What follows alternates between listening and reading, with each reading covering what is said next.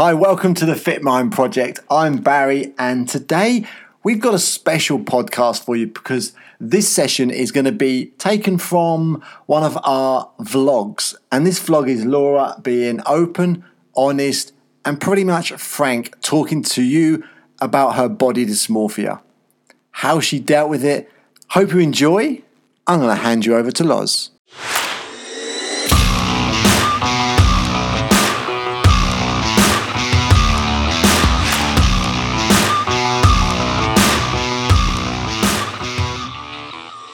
Whenever people see my pictures of me competing on stage in the bikini competitions, they always say to me, "Oh my God, Loz, you looked amazing." They always ask me, "How did you get in shape for the competition? You must have felt so good standing on stage. Your body looked amazing. It was a perfect body." But if only they knew what was really going on. One of the biggest problems today, I think, is around body image and actually just being able to look in the mirror at ourselves and ultimately be happy with what we see. I mean, just take today for example. I've got a bloody great spot on my forehead and so many of us would think, "Oh my God, look at the state of me. I'm not going out. I feel really embarrassed. I feel terrible about the way that I look." And we would just end up getting really kind of depressed about it. I've had my breakfast this morning and I've took my digestion supplements. I have a bit of a slow digestion and it causes me all sorts of problems. I had a colonoscopy recently because of it. And then watched a bit of Casey Neistat, and he's my favourite YouTube vlogger at the moment. I really like his style. And today is pole, and I always look forward to pole. But there's one interesting thing about pole, and I don't know whether they've done this on purpose or not, but there's no mirrors. There's no mirrors in the pole class. And I wonder if they've done that on purpose. Because I know so many of our guys that come in the gym, they don't like to look at themselves in a mirror when they're working out. And let's face it, when you're sliding up and down a pole, perhaps you just don't want to see yourself at all whatsoever. And I don't know, is that a good thing? Would it put us off? I don't know. I competed on stage for about 3 years, I think it was. And I started off with all good intentions. I started off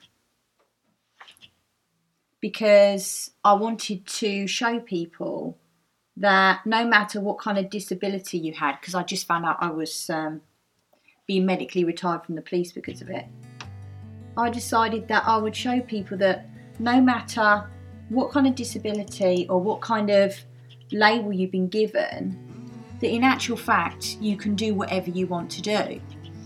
And that was kind of the main reason for my competing, but it got a bit ugly if I'm really honest with you, and it's got nothing to do with the bodybuilding community or anything like that. It's just the way that I handled it, and it's the way that in actual fact it's affected my life after it. Because let's face it, when I went on stage, where's my black eyeliner? Here it is. When I went on stage, I was so lean, and I'd prepped for about 16 weeks. That's tough work, and you really lean down. And I think I was like 10% body fat when I went on stage. I'm probably about 25 now.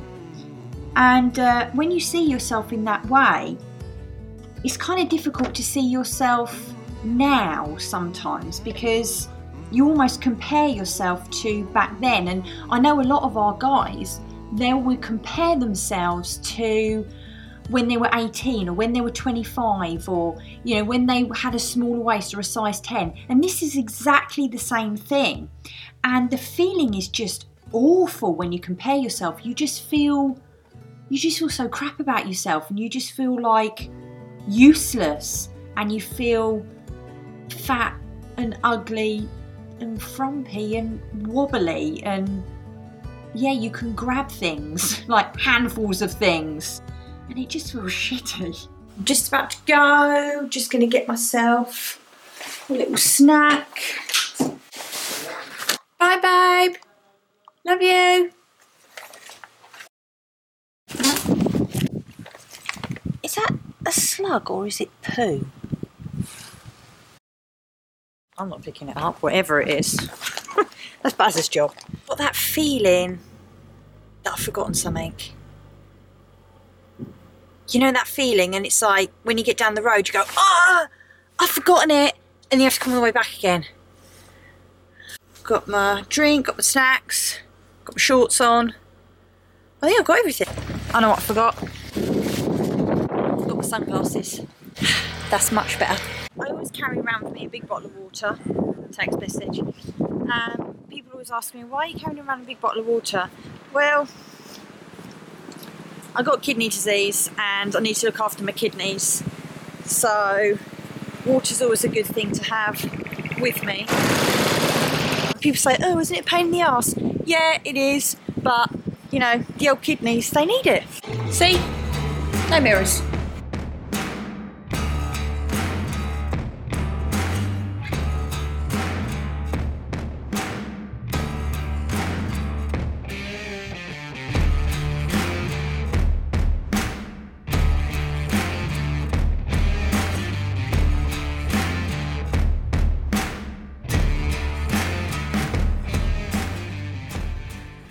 Why is it we've got that one pair of jeans or that clothing that we've got in the wardrobe that for some reason doesn't fit us anymore, but we keep it there, and we keep it there almost as a reminder of how we used to be?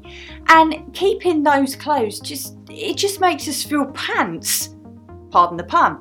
I look at all these old bikinis, I mean, look at them. I went on stage with that and this. Look how tiny it is. And I've kept them all as not a reminder, but do you know what? I don't know why I've kept them really. They smell of the tan.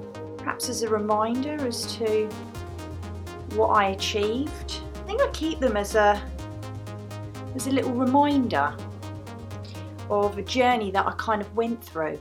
When I look at these, and if I look at comparing myself to that, that's just something that makes me feel terrible. And that's, again, nothing to do with the bodybuilding community. That's just how it made me feel.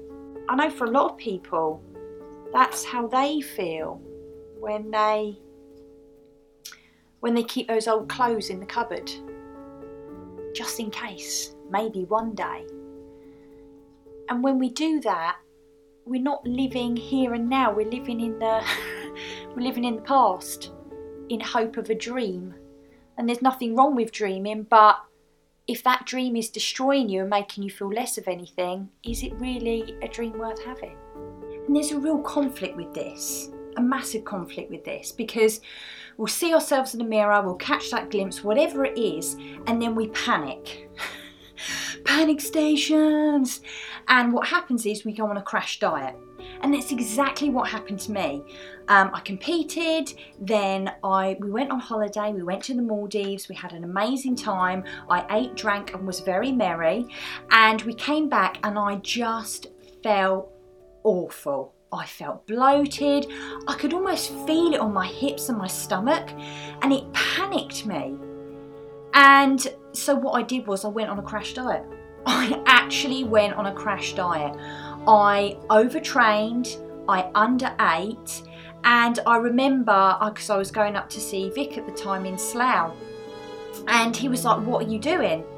And I didn't tell anybody, and I did it for about 2 to 3 weeks, and I became so ill, it's unbelievable. I got the worst flu, and it stuck around for 3 weeks, all because of vanity, all because I looked in the mirror and I didn't like what I saw. I felt ugly, I felt fat, I felt disgusting, and I felt like I'd let myself down. And I was comparing myself to a few months ago when I was on stage. It's the bad association that we actually have with our bodies. We end up hating them, we end up despising them at the end of the day. All because of something that we haven't become. Because when we look at those pictures, or when we try to get those skinny jeans on that have been in there for an age, maybe from the 1970s, that we can't even get into. It's that glimpse in the mirror, that little glimpse as you walk past a shop window, or perhaps the look that you give yourself when you're washing your hands after you've been to the loo, and you just look up and you catch just a glimpse of yourself.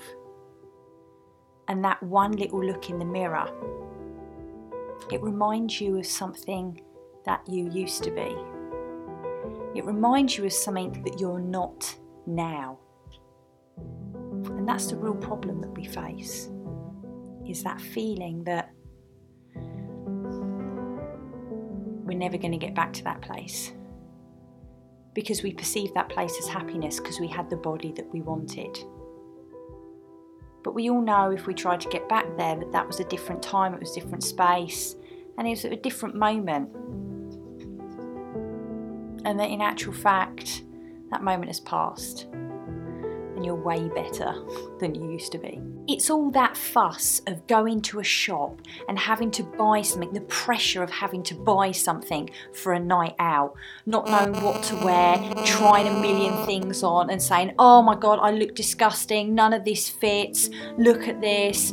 And then you end up having an argument with your partner about it because he's like, well, you just picked something already. The fact that you feel embarrassed getting up to dance at a wedding, or you feel embarrassed walking into a room because you're not what you used to be. And it's that kind of thing that is a real problem nowadays for us, with this whole issue of this body dysmorphia, of this feeling that we're not enough of something because we're not what we were like when we were 18. We have so many people say to us, I want to be a size 10 again. I've never been a size 10. I want to weigh 10 stone. I used to be 10 stone. Yeah, we all used to be 10 stone when we were 7. Do you know what I mean?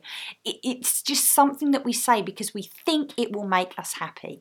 And then we resort to wearing baggy clothes. Stuff so that we don't feel the material against our skin, so it doesn't make us feel so restricted and so tight, because it just makes us feel like we can't breathe, and then we get hot and sweaty, and you just feel gross when you sit down and your stomach comes over your jeans and you feel it on your hips, and you feel your bra strap is digging into you and you get those big indent marks because you just feel like a load of fluff and marshmallow and just bleh. So we dig out the baggy clothes. We dig them out to make us feel better about ourselves, to remind us that, we've got those clothes in the wardrobe, but they're sat in the back there just in case. I know what I'm going to do. I'm going to ask Baz what he thinks about my body with the bodybuilding and what he thinks of it now. If I'm honest with you, I don't really notice the difference between now and when you was on stage. The only difference I notice is your behaviour towards it. When you was on stage competing, it was like, everything had to be this. And now you're more relaxed. You're a better person for being comfortable in your own body, if that makes sense. What do you think of my body now? Now I love it. I'm kind of bigger than I was on stage. It's better for me. It's more to grab hold of. And it's not like cuddling up to a brick. It was just like there was nothing to snuggle into. I see a curvaceous woman. What kind of woman do you prefer in life? Healthy. happy, content, caring. What kind of body shape? Or you're not fast? I like someone who's active, if I'm honest with you. Yeah. But that's got nothing to do with their body shape. I do like big boobs. I will give you that. I do like big boobs. Attractiveness is produced. It's not an image. It's not a way you look. It's the way you behave. That is attractive for me. Because we all know comparisons make us so unhappy. We're comparing ourselves to a fantasy. Just look now. You look at magazines. We look at that's the way life is. But magazines are not reality. Let's face it, they're not. They're airbrushed, they pose in certain ways, and that shape is created by posing. But we get sucked into it because we're made to feel when we look at the magazines that that's the way we've got to be, or that's the way we've got to live. And again, that enoughness comes up and we feel bad and we beat ourselves up, then we eat or we drink into a pit because we feel bad. I did have the perfect body. I had it, and it wasn't enough. Because when I had it, the more I obsessed about it, the more I panicked I would lose it. And it became my every waking moment. As Baz said, I was completely obsessed with it. And sometimes I find when people do lose weight and they get to that point, they become obsessed with it and it becomes their only waking thought because they think if they lose it that they're not that person anymore. But we all know that we can't define ourselves by a number on the scales or a dress size or anything like that because it just doesn't make us happy.